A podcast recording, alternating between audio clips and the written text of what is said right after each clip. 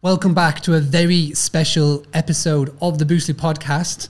And we are going to delve into a Boostly tune-up. So this is a, a lots of different series. It's like a it's like a, a Boostly multiverse, uh, and I'm helping lots of different hosts tune up their business so they can get more bookings. Now, uh, the gent that I am helping today is Kevin from Patriot VR. Uh, Kevin has got a Boostly website. It's live, and he is very honest to say that he has done nothing proactively in terms of getting people to the site. Um, you know, from the Google Analytics, he's seen that he's at about 100, but it should be so much more. So, what we're going to do today, and this is like a little segment of our chat. Um, our chat in total is about an hour.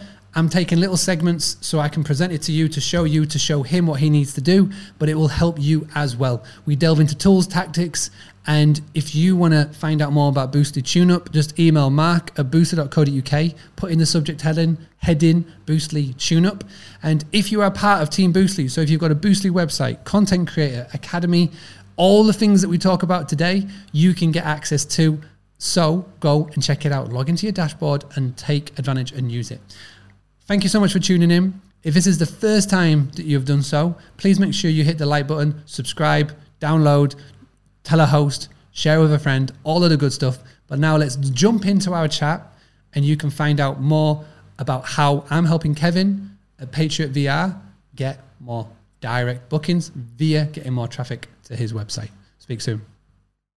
Once they get to the website, what what's the best way to get them through? I, I feel like the only thing that could be inhibiting them is just the can, like the booking process part. Like with Guesty maybe when they're clicking and then do you have any tips on that part? So um as far as like the whole uh, booking process and, and all of that lot, um let's just say this.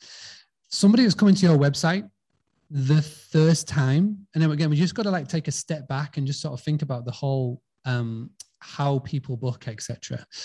They are very unlikely to make a booking right there first time on the site for a number of reasons. Number one, it could be they've got to go away and ask the partner, check with the families, you know, check with multiple people that are going to be booking X, Y, and Z. They'll probably come onto your site to do, you know, a bit of research. You know, they'll, they'll come and find out more about you, especially if, especially if they're coming to you via a blog, etc. So they'll probably come and do a little bit of research, um, and then what I would recommend, and let me just go onto the onto the site, and I'll share my screen with you now. Yeah. what, what I really recommend is we've got a really cool put together website. It looks stunning. The properties look amazing. Um, you see this here with the with the subscribe. What I would do um, is I would have a little pop up come up on the site, and again, it's something that um, your digital uh, marketing manager can definitely help with. It's just a case of installing a plugin that will help do this for you. But when when a new visitor comes to the site, say that they're on the site for like two, three minutes or five minutes, you know, having a good read, look around, a little a pop-up will come and say, Yeah, would you like to find out our top 10 places to visit or find out like cool things to do in the area? Um, just leave your email address. And then that becomes where, where, where, they, where you bring them to your email list.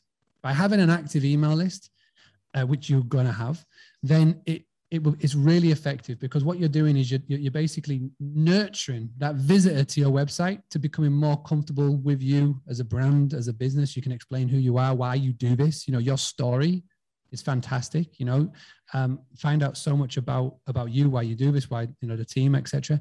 And again, it will just keep them keep them in the loop.